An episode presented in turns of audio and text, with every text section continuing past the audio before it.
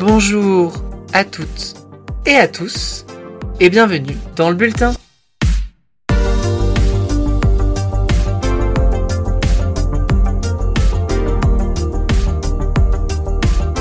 Bienvenue dans le troisième épisode du Bulletin, saison 2, le podcast qui traite de l'actualité électorale européenne. Aujourd'hui, nous nous dirigeons vers le sud du continent, avec deux élections régionales. Nous prendrons tout d'abord la direction de la Galice, où la droite locale a réussi à rester maître de son bastion. Puis, nous quitterons l'Atlantique pour la Méditerranée, avec la Sardaigne, où l'opposition de gauche a remporté une victoire inattendue. En fin d'émission, nous aurons droit à la traditionnelle revue des dramas. Voilà le programme, merci à vous d'être en ma compagnie, et c'est parti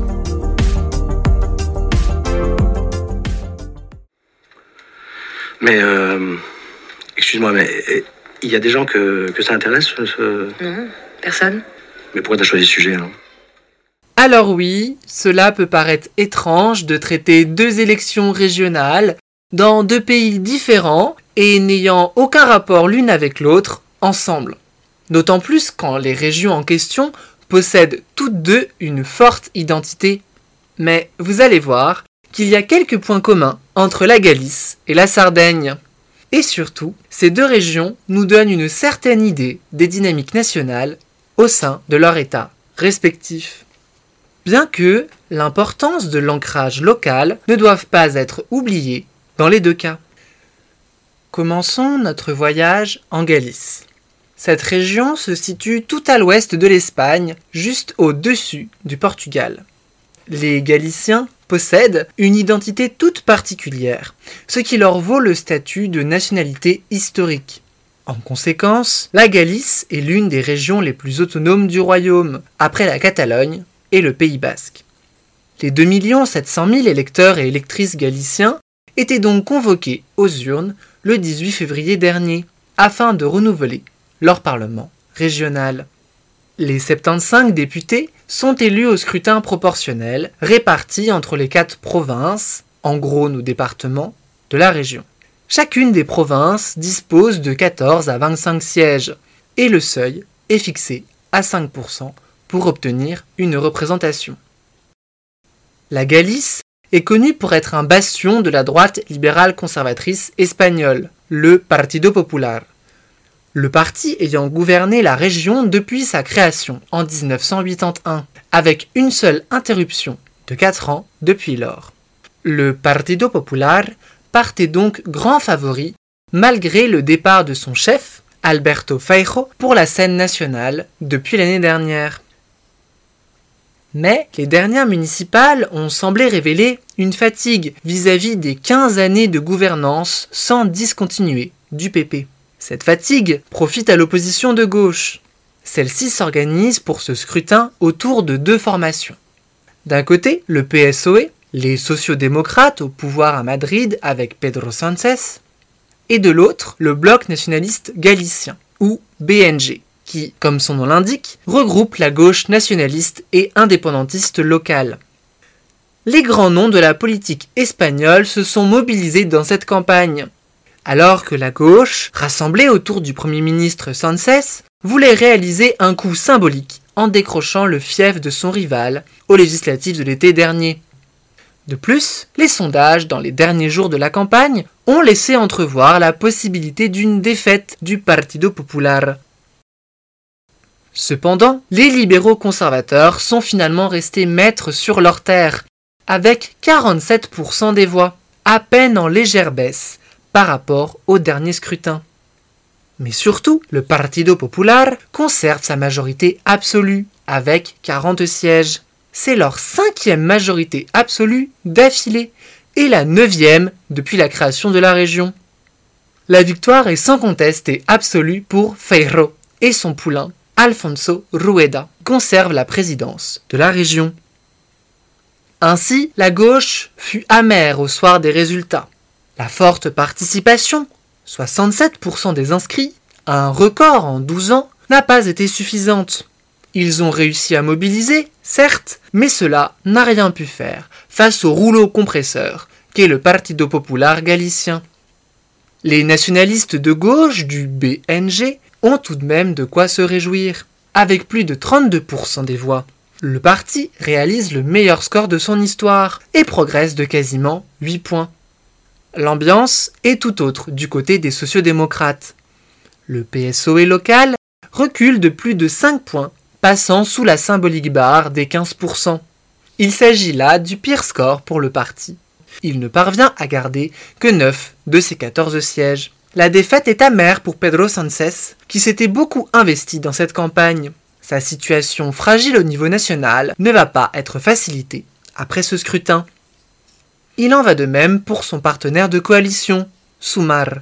Le mouvement de gauche radicale, porté par Yolanda Díaz, n'a pas réussi à dépasser les 2% et n'obtient donc aucun élu. Cela malgré l'envoi d'une figure du mouvement comme tête de liste. Ils peuvent toutefois se réjouir de la marginalisation totale de Podemos, leur ancien allié devenu meilleur ennemi, qui obtient un score ridicule inférieur à 0,5%, terminant même derrière les animalistes, c'est dire. Le vote utile des électeurs de gauche galiciens en faveur des nationalistes a ainsi fait des ravages auprès des partis au gouvernement mais sans que cela ne permette une victoire face à la toute-puissante droite locale, dont la plantation a définitivement payé lors de ce scrutin très contesté. Partons maintenant pour l'Italie, et plus précisément pour la Sardaigne. L'île, située juste en dessous de la Corse, possède également une identité singulière qui lui octroie un statut spécial de large autonomie la région est l'une des cinq de la botte à détenir de telles compétences. Les 1,5 million d'électrices et d'électeurs sardes étaient attendus dans les bureaux de vote dimanche dernier, afin de renouveler leur conseil régional et d'élire le président de la Junta, le gouvernement local. Alors, le mode de scrutin italien pour les régionales est un peu alambiqué. Les 60 sièges de l'Assemblée sont élus au scrutin proportionnel de liste. Le seuil pour obtenir des élus est porté à 5% pour un parti et à 10% pour une coalition. Mais de son côté, le chef du gouvernement local est élu directement lors d'un scrutin en parallèle. Devient président celui qui arrive en tête, même s'il n'a pas obtenu une majorité absolue des voix. La chose importante à retenir est que remporter la présidence entraîne automatiquement une prime majoritaire pour la liste soutenant ce candidat. Ainsi, un président est toujours assuré d'obtenir une majorité. La Sardaigne est gouvernée par la coalition du Centro-Destra, regroupant les partis de droite depuis 2019. Il faut savoir que, depuis 1994, les Sardes n'ont jamais renouvelé la majorité sortante. Cependant, on peut noter que la droite a toujours été en tête dans le scrutin pour le Conseil régional depuis 2009. Celle-ci partait donc grande favorite, avec près de 5 points d'avance dans les sondages. Venons-en désormais aux candidats et aux candidates. La droite ne représente pas le président sortant, appartenant au parti sarde d'action, autonomiste et conservateur, proche de la Lega de Matteo Salvini. Signe des rapports de force au sein de la droite italienne, c'est un membre des postes fascistes de Fratelli d'Italia, le parti de l'actuelle première ministre Giorgia Meloni, qui a été choisi, de son petit nom Paolo Truzzu. En ce qui concerne les partis membres de la coalition, on retrouve le triptyque de la droite italienne, la Lega, Fratelli d'Italia et Forza Italia, le parti de feu Berlusconi. Ces derniers sont associés à plusieurs partis autonomistes locaux. L'opposition est quant à elle partie divisée, avec d'un côté la liste d'union entre le Partito Democratico, social-démocrate, et l'inclassable Movimento Cinque Stelle. Cette liste présente l'ancienne vice-présidente des 5 étoiles, Alessandra Todde, comme candidate à la présidence. Le Centro Sinistra comprend également la gauche radicale italienne et un parti régionaliste. Mais donc, l'union avec le mouvement 5 étoiles n'a pas fait l'unanimité. L'ancien président de la Sardaigne, Renato Sorru, dirigeant d'un petit parti local social-démocrate, s'est ainsi également porté candidat, rassemblant autour de lui une coalition très hétéroclite allant des centristes libéraux d'Azione aux indépendantistes de gauche jusqu'aux communistes. Les votants se sont donc rendus aux urnes le 25 février dernier. La participation termine par ailleurs en très légère baisse, à 52%. Cependant, Italie oblige, le dépouillement n'a débuté que le lendemain. Et, plot twist, celui-ci s'est révélé être particulièrement surprenant. Contre toute attente, les résultats s'avèrent très serrés. Et c'est finalement la gauche qui s'est imposée d'une courte test, Alessandra Tode devenant la nouvelle présidente de la Junta, avec 2500 voix d'avance sur son concurrent de droite, devenant par là même la première présidente régionale du Movimento Cinque Stelle. Le candidat de la droite, Paolo Truzzo, termine quant à lui à 45%, 0,4 points derrière sa rivale. La gauche doit sa victoire particulièrement à la capitale, Cagliari, que Tode remporte de 8 points. Malgré tout, la droite reste majoritaire au niveau de l'élection du Conseil régional, avec 49% des voix, contre 43% pour la liste d'union Parti démocrate, Mouvement 5 étoiles. Le centro-destra accuse toutefois un recul de près de 3 points. Et surtout, au niveau des résultats par parti, c'est la désillusion pour Fratelli d'Italia, qui termine juste derrière les sociodémocrates, à 13,5%. Toujours à droite, la Lega s'effondre, passant de 11 à 4 petits pourcents, tandis que le parti sardo d'action du président sortant voit son score divisé par deux. On peut noter que la gauche radicale réalise un bon score, atteignant quasiment 5%. Il faut rappeler que, malgré son échec au scrutin pour le conseil régional, étant donné que la candidate du centre-gauche a obtenu la présidence, sa liste obtiendra 60% des sièges du conseil régional, et ainsi une majorité. Enfin, la liste hétéroclite, portée par l'ancien président Soru, ne parvient pas à dépasser le seuil électoral pour les coalitions, malgré 8% des suffrages. Pour conclure, ces élections en Sardaigne constituent un véritable séisme en Italie. Il s'agit, en effet, de la première défaite de la droite depuis 2020, et même de la première région à basculer à gauche depuis 2015, soit près de 10 ans. C'est également la première fois qu'une liste d'union Partido Democratico et Movimento Cinque Stelle remporte une élection. Cette défaite de la coalition au pouvoir renforce les bisbilles entre Meloni et Salvini, chacun se renvoyant la faute. Du côté de l'opposition, on espère engranger une nouvelle dynamique pour la gauche, avec en ligne de mire les prochaines régionales dans les Abruzzes et en Basilique. Les européennes ne sont également pas très loin. Reste à savoir si le Cassard fera tache d'huile. What, Gary? What's wrong? I know you think I'm melodramatic, ma'am. I know you're melodramatic. Our world has just ended. Débutons cette revue des dramas par un détour en Grande-Bretagne, où deux élections partielles ont eu lieu le 15 février dernier. Il s'agissait de deux circonscriptions où les conservateurs étaient sortants, Wellingborough et Kingswood.